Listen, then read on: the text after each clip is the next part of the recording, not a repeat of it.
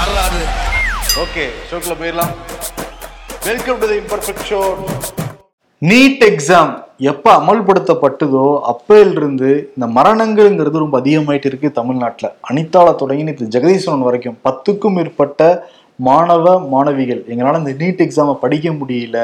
படித்தாலும் எங்களால் பாஸ் பண்ண முடியலன்னு சொல்லிட்டு விரக்தியின் எல்லைக்கே போய் தங்களை தாங்களே மாச்சுக்கிறாங்க அந்த இளம் பிஞ்சுகள் அடுத்த கட்டத்துக்கு எவ்வளோ பெரிய கனவுகளோடு இருந்திருப்பாங்க. எல்லாமே பஸ்மமாகி தான் வந்து போகுது.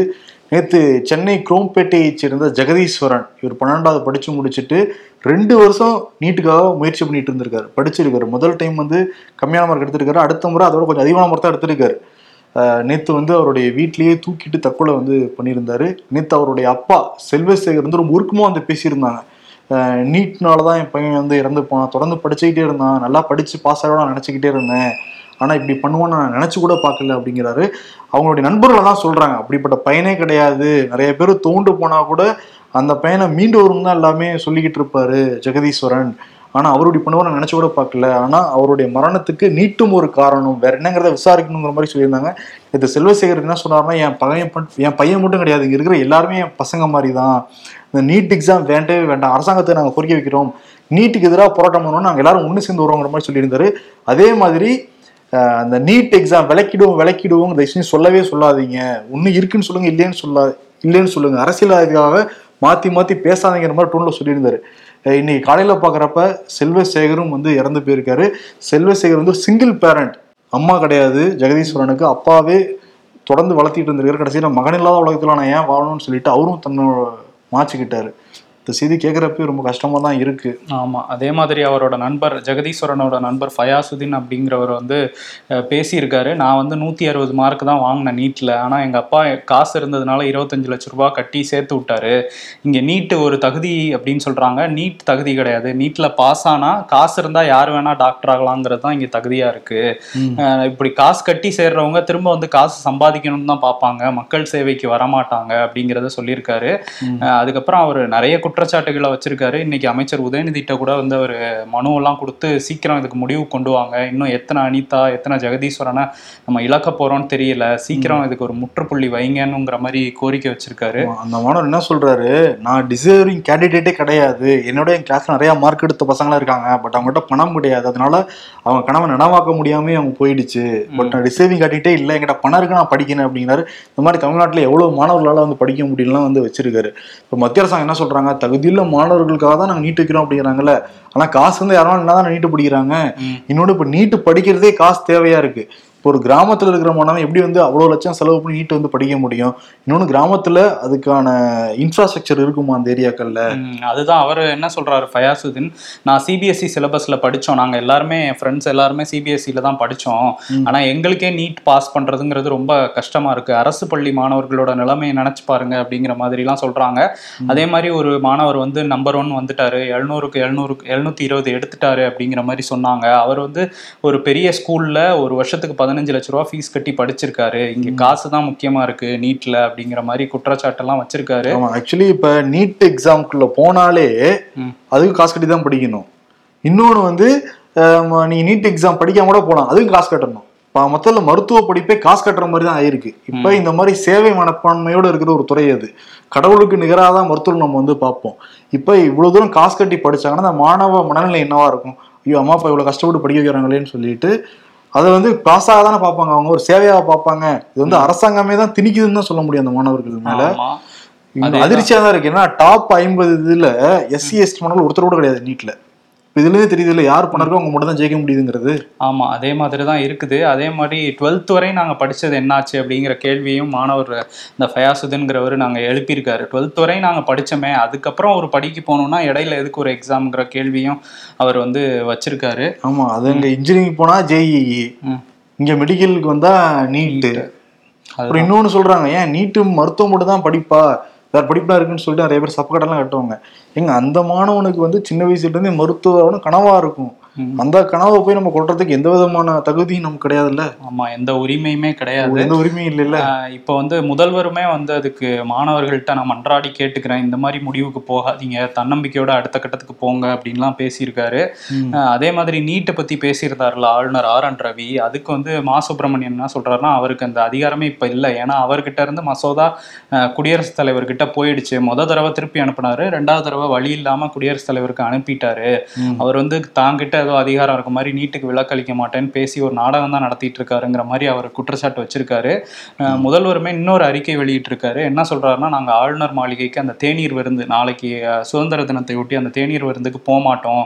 ஏன்னா நீட்ல அவர் குழப்புற மாதிரி மக்களை ஏமாத்துற வகையில பேசிட்டு இருக்காரு கல்விக்கு எதிரான சதியை தான் தமிழ்நாட்டுல அவர் பண்ணிட்டு இருக்காரு அதனால அங்க நாங்க போக மாட்டோங்கிற மாதிரி ஒரு விஷயத்த சொல்லியிருக்காரு. அந்த ஆளுநர் வந்து சனிக்கிழமை பேசுறப்ப கடந்த ஒரு வருடமா நீட்ல எந்த மாணவரும் இறக்கவே இல்லைன்னு சொல்லியிருந்தாரு. இப்ப பாத்தீங்களா?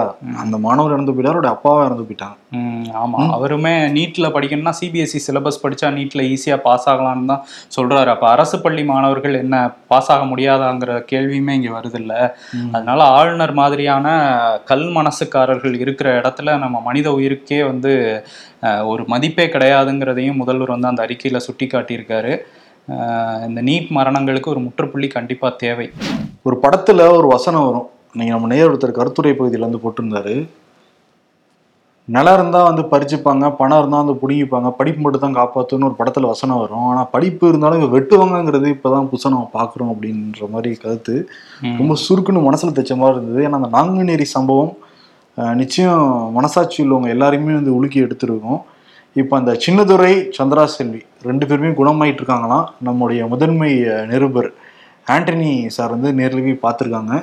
நேற்று வந்து அமைச்சர் மா சுப்பிரமணியமும் அந்த மாணவர்களை போய் பார்த்துருக்காங்க. சின்னதுரை அப்புறம் சந்திரா செல்வியை இப்போ அவர் ஏற்பாட்டின் பேரில் ஸ்டான்லி மருத்துவமனையில் இருக்கிற சிறப்பு மருத்துவர்கள் அங்கே போயிருக்காங்க. அவங்களுக்கு சிகிச்சை கொடுக்கறதுக்காக நெல்லைக்கு. அவங்க சீக்கிரம் வந்து மீண்டு வரணும். இந்த சாதிய கொடூரங்கள்ல ஈடுபடுறவங்களுக்கு எதிராக கடுமையான நடவடிக்கையும் எடுக்கணும் அப்படிங்கிற விஷயமும் இருக்கு. நாளைக்கு வந்து எழுபத்தி ஆறாவது சுதந்திர தினம் கொண்டாட போறோம். ஆனா இன்னும் எப்படி இருக்கு பாருங்க. மாற்றம் இல்லாமல இருக்கு. எல்லாம் பின்னோக்கி போற மாதிரியே இருக்கு. ஆமா இந்த சம்பவம்லாம் பார்க்கும்போது அப்படிதான் இருக்குது. செந்தில் பாலாஜி இடி விசாரணைக்கு பிறகு திருப்பி வந்து நீதிமன்ற காவலில் தான் இருக்காரு புழல் சிறையில். நேத்து ஒரு செய்தி பயங்கர வைரல் ஆச்சு. செந்தில் பாலாஜியுடைய சகோதரர் அசோக் குமார் வந்து கொச்சியில் வச்சு பிடிச்சிருக்காங்க இடி. இருபத்தி நாலு மணி நேரத்துக்குள்ள நீதிமன்றத்தில் ஆஜர்படுத்தணும்ல. அதனால இன்னைக்கு காலையில் ஆஜர்படுத்திடுவாங்க. அவர்கிட்ட வேண்டிய தகவலாம் வாங்கிட்டுலாம் சொல்லிக்கிட்டு இருந்தாங்க. பட் இடி தரப்புல நம்ம நிருபர்கள் விசாரிக்கிறப்ப அப்படிலாம் எதுவுமே கிடையவே கிடையாது. நாங்க தானே பிடிச்சா நாங்க தானே சொல்லணும். யார் உங்களுக்கு சொன்னாலாம் கேள்வி எழுப்பிட்டு இருந்தாங்க. பட் இப்படியும் சொன்னாங்க அப்படியும் மாறி மாறி சொல்லிட்டு இருந்தாங்க பட் இடி வந்து அஃபிஷியலாகவே இன்னைக்கு மத்தியானம் வந்து ஒரு ப்ரெஸ் ரிலீஸே கொடுத்துருக்காங்க. அசோக் குமாராங்க இதுவரை நாங்கள் பிடிக்கவே இல்லை. அசோக் குமார் அசோக் குமாரோடைய மாமியார் லட்சுமி அப்புறம் அசோக் குமாரோடைய மனைவி நிர்மலா. இவங்க மூணு பேரும் கூட்டு சதி பண்ணிருக்காங்க இதுலங்கிறதையும் குறிப்பிட்டிருக்காங்க. குறிப்பிட்டிருக்காங்க. ஆமா செந்தில் பாலாஜி தொடர்புடைய நபர்கள் இவங்க. அதனால இன்னும் அப்ஸ்கார்ல தான் இருக்காரு அசோக் குமார். ஆமா இருக்காரு. ஆனா அந்த ஸ்டேட்மெண்ட்ல பாத்தீங்களா? செந்தில் பாலாஜி எக்ஸ் மினிஸ்டர் அப்படின்னு போட்டிருந்தாங்க. இங்க வந்து இலாக்கா இல்லாத அமைச்சர் அப்படின்னு சொல்லிட்டு இருக்காங்க. அவங்க இடி வந்து அவரை எக்ஸ் மினிஸ்டரா தான் ட்ரீட் பண்றாங்க போல. ஈடி வந்து ஆளுநர் சொல்றத கேட்பாங்கிறது தெரியுது. ஆளுநர் சொல்லியிருந்தாருல. நிக்கிறேன்ட்டு. அதோட நியூஸ் அந்த நியூஸ் படிச்சதோட நிக்கிறாங்க போல இருக்கு இடி ஆஹ் ஆமா. எக்ஸ் மினிஸ்டர் அப்புறம் எம்எல்ஏங்கிறத போட்டிருந்தாங்க. அவரே நாலு மணி நேரத்துல மாத்திட்டாரு. ஆளுநர். அவரே பேக் அடிச்சாரு. ஆனா இவங்க வந்து இடி நாங்க ஸ்ட்ரிக்டா அவர் எக்ஸ் மினிஸ்டர் தான் அப்படின்னு சொல்லியிருக்கிறாங்க. இன்னொரு பக்கம் வந்து அதிமுக அந்த மாநாடு ஆகஸ்ட் இருபதாம் தேதி எழுச்சி மாநாடு வீர வரலாற்றின் அந்த பொன்விழா எழுச்சி மாநாடு சமீபத்துல தான் அந்த லோகோலாம் ரிலீஸ் பண்ணியிருந்தாரு பாட்டுலாம் ரிலீஸ் பண்ணியிருந்தாருல. இப்போ என்ன பண்ணியிருக்காருன்னா ஒரு அந்த ஒலிம்பிக்ல ஜோதிலாம் ஏத்தி இது பண்ணுவாங்கல்ல அது மாதிரி தொடர் ஓட்டப்பந்தய ஜோதி ஓட்டப்பந்தய ஜோதிட்ட அந்த ஜோதியை எடுத்துட்டு ஓட சொல்லியிருக்காரு ஒருத்தரை. அவருக்கும் வந்து டிஷர்ட்லாம் எடப்பாடி ஃபேஸ் போட்ட டிஷர்ட்லாம் கொடுத்து. அவர் கையில அந்த இதை கொடுத்துருக்காரு அந்த ஜோதியை அவர் வாங்கிட்டு இப்போ ஓட ஆரம்பிச்சாரு. இது வந்து மதுரை வரையும் அந்த ஓட்டத்திலே போகுமா? அந்த ஜோதி. ஸோ அந்த இருபதாம் தேதி மாநாடுல திரும்ப மதுரையில இவர்கிட்டே வந்து அந்த ஜோதியை கொடுக்க போறாங்களாம் எடப்பாடி கிட்டே. ஸோ இந்த மாதிரி ஒரு பிளான் பண்ணி எடப்பாடி போயிட்டு இருக்காரு. வேற ஏதோ பிளான் பண்ணிட்டு எடப்பாடி பழனிசாமி ஒலிம்பிக் ரேஞ்சுக்கு நான் காட்டுறேன் பாருங்க அப்படிங்கிறாரு. ஓகே சரி வீர வரலாற்றுல இந்த இதையும் வந்து எழுதிதானே ஆகணும். ஆமா வீர வரலாற்றுல இந்த ஒலிம்பிக் ஜோதியும் எளிதா அதுல ஒவ்வொரு தொகுதியில் இருந்தும் அதிமுக கூட சேர்ந்து ஓட போறாங்களாம். ஓட போறாங்களா? கட்சியில் இருக்க பாதி பேர் ஓடிக்கிட்டு தான் இருக்காங்க பக்கத்து கட்சிக்கு. இவங்களையும் பாதி பேர் ஓட விட்டுட்டு தான் இருக்காங்க ஓபிஎஸ் சசிகலான்னு சொல்லிட்டு. ஆமா. இப்போ வந்து இந்த மாதிரி ஜோதி எடுத்துட்டு ஓடுறாங்க. பாப்போம் இருபதாம் தேதி என்ன பண்ண போறாருன்ட்டு. சரி. அதே மாதிரி இவரு அண்ணாமலை. இங்க ஓட்டப்பந்தயம் வந்து நடைபயணம் இல்ல. ஆமா. கூட்டணியில இருந்துகிட்டே ஓடுறாங்கன்னு நடக்கிறாங்க. காலவாரி விட்டுக்கிறாங்க. ஆமா. இதெல்லாம் அதிமுக பிஜேபி தான் வந்து பார்க்க முடியுது. ம். இதுல அண்ணாமலை வந்து இன்னைக்கு தூத்துக்குடி போயிருக்காரு. தூத்துக்குடி விருதுநகர் இன்னைக்கு திருச்செந்தூர்லாம் வந்து போறாரு. போன முறை போனார்ல. போயிட்டு ஒரு வாரத்திலேயே பிரேக் எடுத்தாரு ஒரு மூன்று நாட்கள். ஏன் அப்படின்னா கொஞ்சம் உடல் உபாதைகள் வந்து ஏற்பட்டுருச்சான் ஏன்னா டயட்ல கண்ட்ரோலே இல்லை. இங்க விருதுநகர்ல வந்து புரோட்டா சாப்பிட்றது அங்க வந்து சிவகங்கையில போய் வந்து பொடிமா சாப்பிட்றது முட்டை பொடிமாசு இன்னொரு பக்கம் ஜிகரதண்டா அடிக்கிறதுன்னு சொல்லிட்டு இஷ்டத்துக்கு வயிற்றுல தள்ளதுனால வயிறு ஒரு மாதிரி வேலையை காட்டினதுனால அதனால முடியாம போயிடுச்சான் ஃபுட் விலாகா பண்றாரு எல்லாத்தையும் சாப்பிட்டு இருக்காரு ஓகே இப்போ அதை போய் மக்கள்கிட்ட அப்படியே டீ குடிக்கிறது எல்லாம் தானேப்பா ஓகே ஓகே அதனால வந்து உணவு ஸ்டொமக் அப்செட் ஆனதுனால வந்து பிரேக் எடுத்திருந்தாரு. அந்த பிரேக் எடுத்தப்ப சரியான டோஸ் விழுந்திருக்கும் அண்ணாமலைக்கு. ஏன்னா பிரைம் மினிஸ்டர் ஆபீஸ்ல இந்த கேம்பெயினுக்குன்னே ஒரு அதிகாரி இருக்காராம். அவங்க இந்தியாவில் இருக்கிற யார் யார் பிஜேபி கேம்பெயின் பண்றாங்க இந்த மாதிரிலாம் பண்றதுக்கு மானிட்டர் பண்றதுக்கான அதிகாரி. ஓகே. என்ன மானிட்டர் பண்ணிருக்காங்கன்னா எதுக்கு நீங்க நடைபயணம் போறீங்க? அஹ் மோடி திரும்ப ஆட்சி வர்றதுக்கு தானே நீங்க நடைபயணம் போறதா நீங்க சொல்றீங்க? ஆனா மோடியோடைய அந்த திட்டங்கள் எல்லாமே நீங்க சொல்லவே இல்லைங்க. இன்னொன்னு தாமரை சின்னத்தையும் தூக்கி காட்டவே கிடையாது. உங்களை ப்ரொஜெக்ட் பண்றதுக்காக இந்த நடைபயணமாங்கிற மாதிரி சரியான டோஸாம் இப்ப அடுத்து வந்தவர் திருச்சூர்ல இருந்து ஆரம்பிச்சாரு. போஸ்ட் ஆபீஸ்க்குள்ள எல்லாம் போறாரு. ஆனா போஸ்ட் ஆபீஸ்க்குள்ள போய் இது தேசிய கொடி விற்கிறாங்களாம் அந்த மாதிரி கூட மத்திய அரசு ஸ்கீம்லாம் இருக்குங்கிற அளவுக்கு இப்ப இறங்கி பேசிக்கிட்டு இருக்காரு. இப்ப என்னன்னா அதிமுகவுடைய தொகுதினா அதிமுக தான் சிட்டிங் எம்எல்ஏனா அங்க வந்து மத்திய அரசுடைய திட்டங்கள் எல்லாத்தையும் சொல்றது. இதே வந்து ஏடிஎம் டிஎம்கே தொகுதி தொகுதினா? அங்க போய் டிஎம்கே ஊழல்கள் பத்தி எல்லாம் அங்க பேசுறது. இப்படி பிரிச்சுக்கிட்டாராம் அவரு. ஓஹோ. அதே மாதிரி ஃபுட் கண்ட்ரோலையும் இப்ப இருக்காராம் தூத்துக்குடி போனவர் மக்களுக்கு ரொம்ப வெயிலா இருக்கும்னு சொல்லிட்டு அந்த ஸ்பாட்ல மட்டும் தண்ணி எல்லாம் அடிச்சு விட்டுருக்காரு. தண்ணி அடிச்சுட்டு இருக்காருன்னா ரோட்ல சொல்றோம் ரோட்ல. ரோட்ல அவர் செருப்பு போட்டு தானே நடக்கிறாரு இல்லையா? அவர் ஷூ எல்லாம் போட்டு தான் நடக்கிறாரு நேத்து ஒரு நாட்கள் மூன்று கிலோமீட்டர் நடந்திருக்காரு வருண். மூன்று கிலோமீட்டரா ரொம்ப தூரம் நாள் முழுக்க மூன்று கிலோமீட்டர் நடந்திருக்காரு. இது சாதாரணமா நம்ம டெய்லி நடக்கிறது தானே. ஆபீஸ்க்குள்ள நடந்தாலே மூணு கிலோமீட்டர் வந்துடும் அது ஒரு வீர சகாசமா பேசிட்டு இருக்காங்க. பாப்போம். இந்த நடைபயணம் முடியறப்பதான் என்ன இருக்கும்ட்டு ஆனா சில பேர்கிட்ட பேசுறப்ப சொல்றாங்க ரொம்ப நாளா அவங்க வந்து சொந்த காசுல சூனி வைக்கிறது என்னன்னு தெரியவே இல்லையா? இப்பதான் பாக்குறாங்களா கண்கூடா ஓஹோ ஆஹா, உள்ள இருந்தே சொல்றாங்களா? உள்ள இருக்கிற சொல்றாங்க. பாப்போம் போக போதான் நமக்கு தெரியும். பிரதமர் மோடி வந்து நேத்து பேசியிருந்தார்ல பழங்குடி மக்களுக்கு வந்து பழங்குடி தலித் மக்களுக்கு வந்து நாங்கள் தான் உரிய மரியாதையை கொடுத்துருக்கோம் அப்படின்லாம் பேசியிருந்தாரு. அதுக்கே பல எதிர்ப்புகள் வந்துட்டு இருந்துச்சு. மணிப்பூர்ல நீங்க என்ன மரியாதை கொடுத்தீங்க? அங்க உள்ள குக்கி பழங்குடி மக்களை மியான்மர்ல இருந்து வந்தவங்கட்டு வெளிநாட்டுக்காரங்க மாதிரி தான் பேசியிருந்தீங்கிற மாதிரிலாம் கடுமையான எதிர்ப்பு வந்துட்டு இருந்துச்சு. இப்போ இன்னொரு சம்பவம் நடந்திருக்கு. மத்திய பிரதேசம் தலைநகர் போபால்ல வந்து இந்த சம்பவம் நடந்திருக்கு. அங்க பிஜேபி எம்எல்ஏவா இருக்கவர் ராம்லாலு வைஷ்யா அப்படிங்கிறவர் இவரோட மகன் விவேகானந்த் வைஷ்யா அப்படிங்கிறவர் வந்து என்ன பண்ணியிருக்காருன்னா அவரும் அவரோட இன்னொரு தரப்பு குழுவும் சண்டை போட்டுட்டு இருந்திருக்காங்க. அதை தடுக்க வந்திருக்காரு ஒரு பழங்குடி இளைஞர் சூரியகுமார் அப்படிங்கிறவர். அவரை வந்து கையில வச்சிருந்த துப்பாக்கியால இந்த விவேகானந்த் வைஷ்யா வந்து சுட்டிருக்காரு. சுட்டுட்டு பத்து நாட்களா தலைமறைவா இருந்திருக்காரு. நேத்து தான் வந்து அவர் மாட்டியிருக்காரு. இதுல வந்து பாஜக அரசு வந்து ரொம்ப தீவிரமா இருந்தாங்களாம். அவரை கைது பண்ணணும் நம்ம எம்எல்ஏ பையன்லாம் பார்க்கக்கூடாது அப்படின்ட்டு. ஏன்னா வந்து அங்க அந்த பழங்குடி இளைஞர் மேல சிறுநீர் கழித்த விவகாரம் வந்து பெருசாச்சு இல்ல. அதனால வந்து சிவராஜ் சிங் சவுகான் வந்து சீக்கிரமா அவரை கைது பண்ணுங்க அப்படின்னு சொல்லியிருந்தாங்க. அதனால போலீஸ் வந்து ரிவார்ட்லாம் கூட அறிவிச்சிருந்தாங்க. அவர் அடையாளம் காட்டுறவருக்கு பத்தாயிரம் ரூபாய் அப்படின்ட்டு. அந்த ரிவார்டு மூலமா தான் அந்த தகவல் மூலமா தான் இப்போ அவரை கண்டுபிடிச்சிருக்கிறாங்க. ஒரு பெண் நண்பர் வீட்டுல அவர் தலைமறைவா இருக்காரு அப்படின்னு சொல்லி இப்போ கைது பண்ணியிருக்காங்க. ஸோ இதுவுமே அங்க நடந்துட்டு இருக்கு பிஜேபி எம்எல்ஏடைய பையன். நடந்துகிட்டு இருக்கிறது பிஜேபி ஆட்சி தான். ஆட்சி தான். அங்க வந்து துப்பாக்கி கலாச்சாரம் வந்து யூபி மாதிரி மத்திய பிரதேசலயும் அதிகரிச்சிருக்கு அப்படின்னு தான் சொல்றாங்க. ஆமா. இன்னொரு பக்கம் வந்து அந்த ஹரியானால நூ அப்படிங்கிற பத பகுதியில் விஸ்வ இந்து பரிஷத் அந்த ஊர்வலத்தில் பெரிய கலவரம் வெடிச்சுது. அந்த கலவரத்தை ஒட்டி அந்த ஊர்வலம் வந்து பாதியிலே நிறுத்திட்டாங்கல்ல. இதை வந்து நம்ம அடுத்து எப்படி முடிக்கிறது எங்கே கொண்டு போகிறது அப்படின்னு சொல்லிட்டு ஒரு இந்து மகா பஞ்சாயத்துன்னு ஒரு விஷயம் நடத்தணும்னு சொல்லி நூலே நடத்தணும் அப்படின்னு சொல்லி பர்மிஷன் கேட்டிருந்தாங்க. அங்கே கொடுக்க முடியாது அப்படின்னு சொன்னதுனால பால்வெல் அப்படிங்கிற ஒரு பகுதியில் நடத்தியிருக்காங்க. அதில் முன்னாடியே போலீஸ் வந்து ஸ்ட்ரிக்டா சொல்லியிருக்காங்க. ரொம்ப பதற்றமா இருக்கு. அதனால நீங்க வந்து வெறுப்பு பேச்செல்லாம் பேசவே கூடாது அப்படின்னு சொல்லி தான் சொல்லி அனுமதிலாம் கொடுத்துருக்காங்க. ஆனா அங்க பேசின அந்த விஸ்வ இந்து பரிஷத் உள்ளிட்ட அந்த இந்து அமைப்புகளை சேர்ந்த தலைவர்கள் வந்து நம்மளை நோக்கி அவன் கையை தூக்குனானா அவன் கையை வெட்டிடணும். அப்படி விரலை நீட்டினானா கையையே வெட்டிடணும் அப்படிங்கிற மாதிரிலாம் பேசியிருக்காங்க. இஸ்லாமியர்களுக்கு எதிரான அந்த வெறுப்பை பக பரப்புற வகையில். இது வந்து போலீஸ் வந்து இப்போ நாங்கள் தீவிர நடவடிக்கை எடுக்க போகிறோம் அப்படின்னு சொல்லியிருக்காங்க. அங்கேயுமே பிஜேபி ஆட்சி தான் நடக்குது இருந்தாலும் இந்த சூழல்லாம் பார்த்துட்டு நம்ம ரொம்ப ஸ்ட்ரிக்டாக இருக்கணும்னு அங்கேயுமே தகவல் போயிருக்கான். இங்க ஆல்ரெடி பத்துக்கும் மேற்பட்ட நபர்கள் இறந்து போயிருக்காங்க. இறந்து போனதுக்கு அப்புறம் திருப்பி எதுக்கு அந்த விட்டு போன ரேலியை தொடர அனுமதி கொடுக்கணும்னு ஒரு பெரிய கேள்வி இருக்கா இல்லையா? அதை பத்தி பேசுறதுக்கு ஒரு கூட்டம். அந்த கூட்டத்துல இப்படி ஒரு வெறுப்பு பேச்சுங்கும் போதே கொஞ்சம் கேட்கவே ஒரு மாதிரி தான் இருக்கு. உள்நோக்கத்தோட தான் செயல்படுறாங்கிறது புரியுது. அதே மாதிரி மணிப்பூர். மணிப்பூர்ல ஆல்ரெடி அந்த பெண்கள் நிர்வாணமாக்கப்பட்டு வெளியான காட்சிகள் தொடர்பாக சிபிஐ விசாரணை நடத்திக்கிட்டு இருக்கு ரெண்டு வழக்குகள்ல. இப்ப மேலும் ஒன்பது வழக்குகள் சிபிஐ விசாரிக்க போறதா வந்து சொல்றாங்க. இன்னும் அங்க வந்து பதட்டமான சூழல் தான் நிலவுது. குக்கி இன மக்களுக்கும் மைட்டி இன மக்களுக்கும் அரசாங்கம் வேடிக்கை தான் பார்க்குது. ரெண்டு அரசாங்கம் மத்திய அரசாங்கம் இருக்கட்டும் இல்லை மாநில அரசாக இருக்கட்டும். இதுக்கு நடுவுல அமித்ஷா அவர் வந்து இந்த கூட்டணியை பத்தி சொல்றாரு. எதிர்கட்சி கூட்டணி. இந்தியா அவங்க வந்து புது ஒயின் அதாவது பழைய பாட்டில நிரப்புறாங்க. பழைய ஒயின் பாட்டில்ல ஓ. எதுக்கு எது குறியீடு பாத்தியா இல்லையா? ஒயின் பழமொழியை சொல்லியிருக்காரு. ஆனா வந்து அதுலயுமே குஜராத்ல தான் பூரண மதுவிலக்குன்னு சொல்லுவாங்க. ஆனா அங்க வந்து ஹோம் டெலிவரிலாம் கிடைக்குதாமா சரக்கு? கிடைக்கும். அதே மாதிரி ராகுல் காந்தி வயநாட்டுக்கு வந்திருக்காரு. வயநாட்டுக்கு வந்து அந்த மக்களோட நெருங்கி பழகி திருப்பி அங்கதான் நிக்க போறதா தெரியுது வயநாட்டுல ராகுல் காந்தி. அதே மாதிரி ராபர்ட் வதேரா மேல குற்றச்சாட்டு வச்சிருந்தாங்க ஸ்மிருதி இரானி நாடாளுமன்றத்திலேயே. பாருங்க அதானி கூட ராபர்ட் வதேரா இருக்க போட்டோ எல்லாம் காமிச்சிட்டு இருந்தாங்க.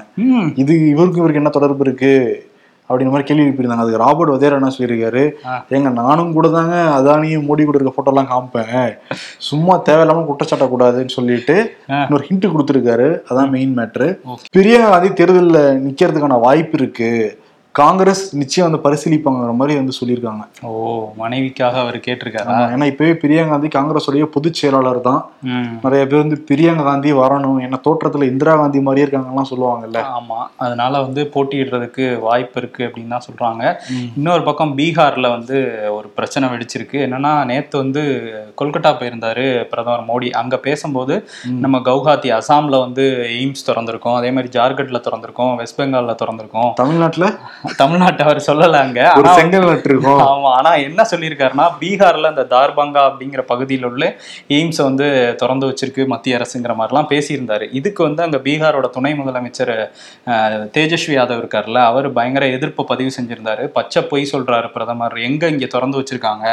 இன்னும் கட்டவே ஆரம்பிக்கல அப்படின்னு சொல்லிட்டு அவர் சொல்லியிருந்தாரு. இப்போ அந்த தார்பங்கா எய்ம்ஸ்ன்னு சொல்லிட்டு வீடியோ வந்து ஒன்று வைரல் ஆயிட்டு இருக்கு. நம்மளோட மோசமா இருக்குங்க. நமக்காவது ஒரு செங்கல் சுத்தி சவர் இருக்கு ஒரு செங்கல் சுவர் இருக்கு. அது குளமா இருக்கு. குளம். தண்ணியா இருக்கு. ஆமா. இதுதான் வந்து எய்ம்ஸ். இங்க ட்ரீட்மெண்ட் பண்ணவர் தான் இவருன்ட்டு ஒருத்தட்ட பேட்டி தான் வேற எடுத்துக்கிட்டு இருக்காங்க. அந்த அளவுக்கு ஃபன் பண்ணிட்டு இருக்காங்க ஃபுல் பண்ண இன்ட்ரோ கொடுத்தவரு. இதாங்க என்ட்ரன்ஸ் அங்க போனீங்கன்னா அந்த வாட்டர் இருக்கு அங்க போனா அங்க வாட்டர் இருக்குன்னு ஃபுல்லா குளத்துல தண்ணியா நின்றுகிட்டு இருக்கு. அந்த வடிவேல் கதவை திறந்தாங்க உள்ள ஒண்ணுமே இருக்காதுல்ல.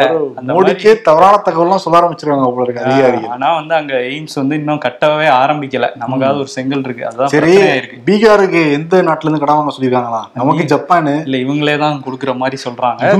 சின்ன- சின்ன கடன் வாங்குறாங்களாம் வெளியேயும். பட் நமக்கு தான் அந்த ஜைக்காவா அவங்கள்ட்ட வாங்குறாங்க. அதேதான். அதே மாதிரி நிதின் கட்கரி இருக்காருல்ல அவர் தான் வந்து சாலை போக்குவரத்து துறை அமைச்சர் மத்திய அமைச்சர். அந்த ஹாரன் அடிக்கிறதுனால அந்த ஒளி மாசம் ஏற்பட்டுட்டு இருக்கு அது ஒரு ஐடியா வச்சிருக்கேங்கிறாரு. இனிமேல் ஹாரனுக்கு பதிலா சைரனுக்கு பதிலா தபேலா இசையும் புல்லாங்குழல் இசையும் வச்சுட்டா எப்படி இருக்கும்? நாய்ஸ் பொல்யூஷன் இருக்காதுல்ல. கேட்கறதுக்கு ரம்மியமா இசையா இருக்கும்லங்கிறத சொல்லியிருக்காரு. என்ன? அதுவும் நாய்ஸ் தானே. மானச சஞ்சகரன்னு எல்லாரும் பாட ஆரம்பிச்சிருவாங்க ரோட்ல நினைக்கிறேன். ஆமா ஒருத்தர் புல்லாங்குழல் வாசிக்க ஒருத்தர் தபேலா அடிக்க ஒரு யாரும் வீட்டுக்கு போய் சேர மாட்டோம். அங்கே கச்சேரி நடத்திட்டு டெய்லியும். ஆமா ரோட்ல கச்சேரி நடக்கும். அது எங்க நடக்கணும்? ஒவ்வொரு இதுலயும் நடத்தணும் நம்ம. ஒவ்வொரு சிக்னல்லையுமா சிக்னல்லையும் நடத்திட்டே அப்படி வீட்டுக்கு போய் சேர்றதுக்கு. ஒரு நாலாயிரம்? ஏதோ முடிவோட தான் இருக்காங்க போல. அதே மாதிரி நாளைக்கு. சுதந்திர தினம். சுதந்திர தினம் வந்தாலே குடியரசுத் தலைவர் வந்து முத நாள் வந்து பேசுவாங்க. ஏழு மணிக்கு நம்ம ஷோ பப்ளிஷ் ஆகுற டைம்ல திரௌபதி முர்மு பேச போறாங்களாம் நாட்டு மக்கள்கிட்ட. அதே மாதிரி பிரதமர் மோடி டாஸ்க்லாம் கொடுத்துருந்தாரு. எல்லார் வீடுகள்லயும் வந்து நீங்க தேசிய கொடி ஏத்துங்கன்னு. அதே மாதிரி ப்ரொஃபைல் பிக்சர்லயும் நீங்க வந்து தேசிய கொடி வைக்கணும் அப்படின்னு சொன்னவரு அதை செயலும் படுத்தியிருக்காரு அவருடைய ப்ரொஃபைல் பிக்சர்ல எல்லாம் மாத்தி வைக்காரு மாத்திருக்காரா? அவர் மாத்தின உடனே நிறைய ஆளுநர்கள் நிறைய பிஜேபி முதல்வர்கள் பிஜேபி நிர்வாகிகள் பிஜேபி தலைவர்கள் எல்லாரும் மாத்திட்டாங்க. ஓ. எல்லாம் பிஜேபி காரங்கெல்லாம் இப்ப மாத்தி இருக்கிறாங்க ஆமா. ஓகே இன்னொரு பக்கம் வந்து மகாராஷ்டிரால அந்த பிஜேபி கூட்டணியில போய் சேர்ந்திருக்காருல அஜித் பவார். அவங்க அவர் அஜித் பவார் சேர்ந்ததுக்கு அப்புறம் ரெண்டு மூணு வாட்டி சரத் பவார் வந்து சந்திச்சிட்டாரு. இப்ப கேட்டா உறவினர்கள்னு சொல்லிப்பாங்களே. ஆமா இப்பதான் இப்பயும் அதுதான் சொல்லியிருக்காங்க. இப்பயும் ஆமா பூனேல நேத்து வந்து ஒரு தொழிலதிபர் வீட்டுல நாலு மணி நேரம் அஜித் பவாரும் சரத் பவாரும் சந்திச்சிருக்காங்க ஏன்னா பிசினஸ் பண்ண போறாங்களா? இல்ல கேட்டா "ஏய், என்னோட குடும்பத்தை சேர்ந்தவரை நான் சந்திக்கிறேன். ஆனா எக்கா எக்காரணத்துக்காகவும் பிஜேபி பக்கம் நான் போகவே மாட்டேன். அப்படிங்கிறதையும் சரத்பவார் திரும்ப திரும்ப சொல்றாரு. இருந்தாலும் ஒரு சந்திப்பு நடந்துகிட்டே தான் இருக்குது. என்னப்பா இப்ப அவரை தூக்கிட்டு முதுகுல குத்துன முறை தான் சரத்பவார் முதுகுல அஜித் பவார் குத்துன முறை தான் சம்பவம். ஆனா எப்படி அவர் மூஞ்சில முழிக்கிறாருன்னே தெரியல. அது தெரியல. ஆனா என்னன்னா இப்ப சிவசேனாவா இருக்கட்டும் அதிமுகவா இருக்கட்டும் இப்படி உடஞ்சப்ப எல்லாருமே நீதிமன்றத்துக்கு தான் போனாங்க. இது வரைக்கும் சரத்பவார் நீதிமன்றத்துக்கு போகவே இல்ல. கடிதம் வந்து தேர்தல் ஆணையத்துக்கு எழுதி அது எழுதி அடுத்தவங்களும் கொடுக்கல அவரு. நீங்க விசாரிச்சிடாதீங்க பாக்குற முன்னதான் இருக்காரு சரத்பவார் என்ன நினைக்கிறாரு ஆனா கண்டுபிடிக்க இந்தியா கூட்டணியில இருக்காரு. இருக்காரு. நிறைய ஸ்லீப்பர் செல் இருக்காங்கன்னு மட்டும் தெரியும் இந்தியா கூட்டணியில. ஆமா. ஆமா ஒண்ணு நடக்க போகுது. யோசிக்கிறோம்ப்பா நம்மளோட அவங்களுக்கு தான் வாழ்வாசாவா பிரச்சனை. அவங்க யோசிச்சிருப்பாங்க. ஆனா இவரை வச்சுக்கிட்டே இருக்காங்களே அதுவும் ஒரு இதா இருக்குது. இன்னொரு பக்கம் அந்த உத்தவ் தாக்கரே பக்கம் ஒரு சில எம்எல்ஏக்கள் இருக்காங்கல்ல அதுல இருந்து ஒரு எட்டு பேர் வந்து திரும்ப ஷிண்டே பக்கம் போக போறாங்களாம். சோ உத்தவ் தாக்கரேக்கு இருக்கதும் போக போகுது. ஆனா இவரும் சரத்பவாரும் சேர்ந்து அங்க மும்பைல என்ன நடத்த போறாங்கன்னு தெரியல. இல்லப்பா அந்த அரசியல்வாதி கொஞ்சம் கூட வெக்கம் மானம் சூடு சுரணம். நான் சொல்றது மும்பை தான் சொல்றேன் இங்க சொல்லல. இருக்காதா? ஓட்டு போற மக்கள்கிட்ட ஒரு கட்சியில நின்று இருப்பாங்க அப்புறம் பேரம் பேசி இன்னொரு கட்சிக்கு போனாங்க. இப்ப அங்கிருந்து பேரம் பேசி இன்னொரு கட்சிக்கு போறாங்க. அடுத்து தேர்தல் வரப்ப என்ன சொல்லி வாக்கு கேட்பாங்க அவங்க? என்ன சொல்லி இங்க நடந்த மாதிரிதான் அவங்க குஷ்பு போய் அந்த ஆயிரம் விளக்குல ஓட்டு கேட்கும்போது பக்கத்துல கூக்கா செல்வம் இருந்தாரு. அவர் தான் அந்த தொகுதியோட எம்எல்ஏ டிஎம்கே எம்எல்ஏவா இருந்தாரு. அப்புறம் பிஜேபிக்கு போனாரு. அது குஷ்பு சொல்றப்ப என்ன சொன்னாங்க? இந்த தொகுதிக்கு எதுவுமே பண்ணல அந்த எம்எல்ஏன்றாங்க எம்எல்ஏ பக்கத்துல இருந்தாரு. மக்களே சொன்னாங்க இந்த இதுக்கு முன்னாடி இருந்தவங்க யாருமே எதுவுமே பண்ணலாமா அப்படின்ட்டு. அவர் பார்த்திருப்பாரு. நான் தாங்க அது. கடைசியில குக்கா செல்வம் டிஎம்கேல போய் ஜாயின் பண்ணாரு. ஜாயின் பண்ணிட்டாரு. வந்துட்டாரு ஆமா இப்படிதான் இருக்காங்க அரசியல்வாதி தானே அவங்களுக்கு? நாடாளுமன்றத்துல அமித்ஷா வந்து அந்த பாரதிய நியாய சங்கீதா அந்த மாதிரி ஒரு சங்கீதா சங்கத்சாவா ஏதோ அந்த மூணு சட்டம் பேர் சொல்லியிருந்தார்ல ஐபிசிக்கு பதிலாலாம் பேர்லாம் மாத்திருந்தாங்கல்ல. பேர் மட்டும் மாத்தல உள்ள நிறைய பிரிவுகள்லையும் நிறைய மாற்றங்கள் கொண்டு வந்திருக்காங்க. அதுல வந்து மூத்த வழக்கறிஞரும் மாநிலங்களவை எம்பியுமான கபில் சிபல் என்ன சொல்றாருன்னா இது இதன் வழியா அந்த மூன்று சட்டங்கள் வந்து புதுசா கொண்டு வந்திருக்கோம். பிரிட்டிஷ் காலத்துல இல்லாத நாங்க மாத்திரம்லாம் சொல்லிட்டு கொண்டு வராங்க. இதன் மூலமா சர்வாதிகார போக்கை தான் கடைபிடிக்க போறாங்க இந்தியால. இந்த சட்டங்களே அதுக்கு தான் கொண்டு வந்திருக்காங்க அப்படிங்கிற மாதிரி சொல்லியிருக்காரு. அதுல பிரிவு இருநூத்தி ஐம்பத்தி நாலு ஐம்பத்தஞ்சு ஐம்பத்தேழு. இந்த மூணு பிரிவுலையுமே வந்து கடுமையான சட்டங்கள் இருக்கு. இதன் மூலமா உச்சநீதிமன்ற நீதிபதியில தொடங்கி எல்லா நீதிமன்ற நீதிபதிகள் சிஏஜி அதிகாரிகள்னு அரசு அதிகாரிகளுக்கு எதிராக நடவடிக்கை எடுக்க முடியும். அதனால நீங்க எல்லாம் விழிப்போட இருங்கன்னு சொல்லிட்டு உச்சநீதிமன்ற நீதிபதிகளுக்கே ஒரு இது கொடுத்துருக்காரு. டீட்டெயிலா படிச்சிருக்கேன் நான். இதெல்லாம் படிச்சு பார்த்ததுக்கு அப்புறம் சொல்றேங்கிற மாதிரி அவர் சொல்லியிருக்காரு. பாத்துவாங்க எசமா எனக்கு நீங்க தான் பாஸ் உச்ச நீதிமன்றத்துல. ஆனா உங்களுக்கே ஒருத்தர் பாஸாக ட்ரை பண்ணிக்கிட்டு இருக்காரு. புடிச்சு உள்ள போட்டுருவாரு. சூதாரமா எடுத்துக்கோன்னு சொல்லிடுறாரு கபில் சிபில். உச்ச நீதிமன்ற நீதிபதி அந்த நிலைமைனா சாமானியன நமக்கெல்லாம்? ஒன்றும் சொல்றதுக்கு இல்ல.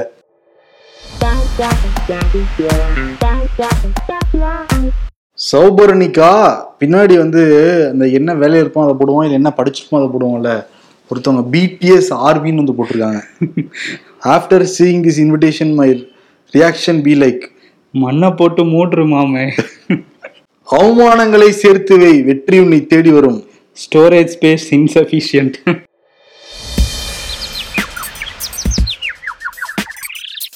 நாங்கள் தலைகுனியவும் மாட்டோம் பாதையில் இருந்து விலகவும் மாட்டோம் பிரதமர் மோடி. மணிப்பூருக்கு போகவும் மாட்டீங்க அதானே? ஏமா இப்படி ரஜினி அஜித் விஜய்னு அடிச்சுக்கிறீங்களே? வயசுக்கு ஏத்த மெச்சூரிட்டி இல்லையே.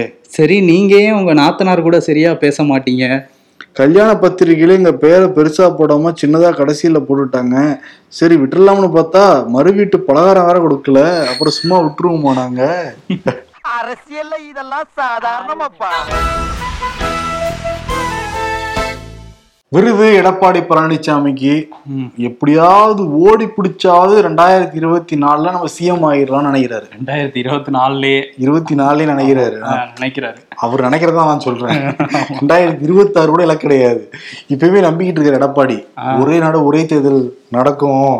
நம்பிக்கிட்டு இருக்காரு. ஆனா நாங்குநேரி அது எங்க இருக்கு அப்படிங்கிற மாதிரி தான் ரியாக்ஷன் கொடுத்துக்கிட்டு இருக்காரு. நான்கு நெறி நிர்வாகிகள் கேள்வி கேட்டுட்டு இருக்காங்க. அவருக்கு புரியவே இல்லை. ஆமா. அப்புறம் பக்கத்துல இருந்த ஒரு பாயிண்ட் சொன்னதுக்கு அப்புறம் அந்த மாணவர்கள் அந்த அருவா வெட்டுக்குத்தா அப்படிங்கிறாரு அவரு. ஆமா. ஆனா அறிக்கை அப்பதான் சில மணி நேரம் முன்னாடி அறிக்கை வந்திருக்கு எடப்பாடி பேர்ல. அவருக்கே தெரியாம அனுப்பிச்சிட்டாங்க அறிக்கையை. அவர் ஃபுல்லா அந்த பாட்டு போட்டு கேட்டு இருந்திருப்பாரு அந்த எழுச்சி வீர எழுச்சி வீரமானடுன்னு ஒண்ணு போடுறாங்க அந்த பாட்டா? ஆமா அப்புறம் ஜோதி பத்த வைக்கிறது பல வேலைகள் இருக்கா இல்லையா? ஆனா இதெல்லாம் பாக்குறப்ப ஒன்னே ஒண்ணு தான் தோணும் எதிர்கோஷ்டிகளுக்கு ம். ஓவரா போறாரே அப்படின்ட்டு. அவரோட மைண்ட் வச்சுனா ஆமா நான் ஓவரா தான் போறேன். என்ன பண்ணிடுவாங்க? பாத்துறாங்க ரேஞ்சில் இருக்காரு. அதனால ஓவரா தான் போறோம் அப்படிங்கிற விருதை வந்து எடப்பாடி பழனிசாமி கொடுத்துட்டு விடைபெறுகிறோம். நன்றி வணக்கம். நன்றி.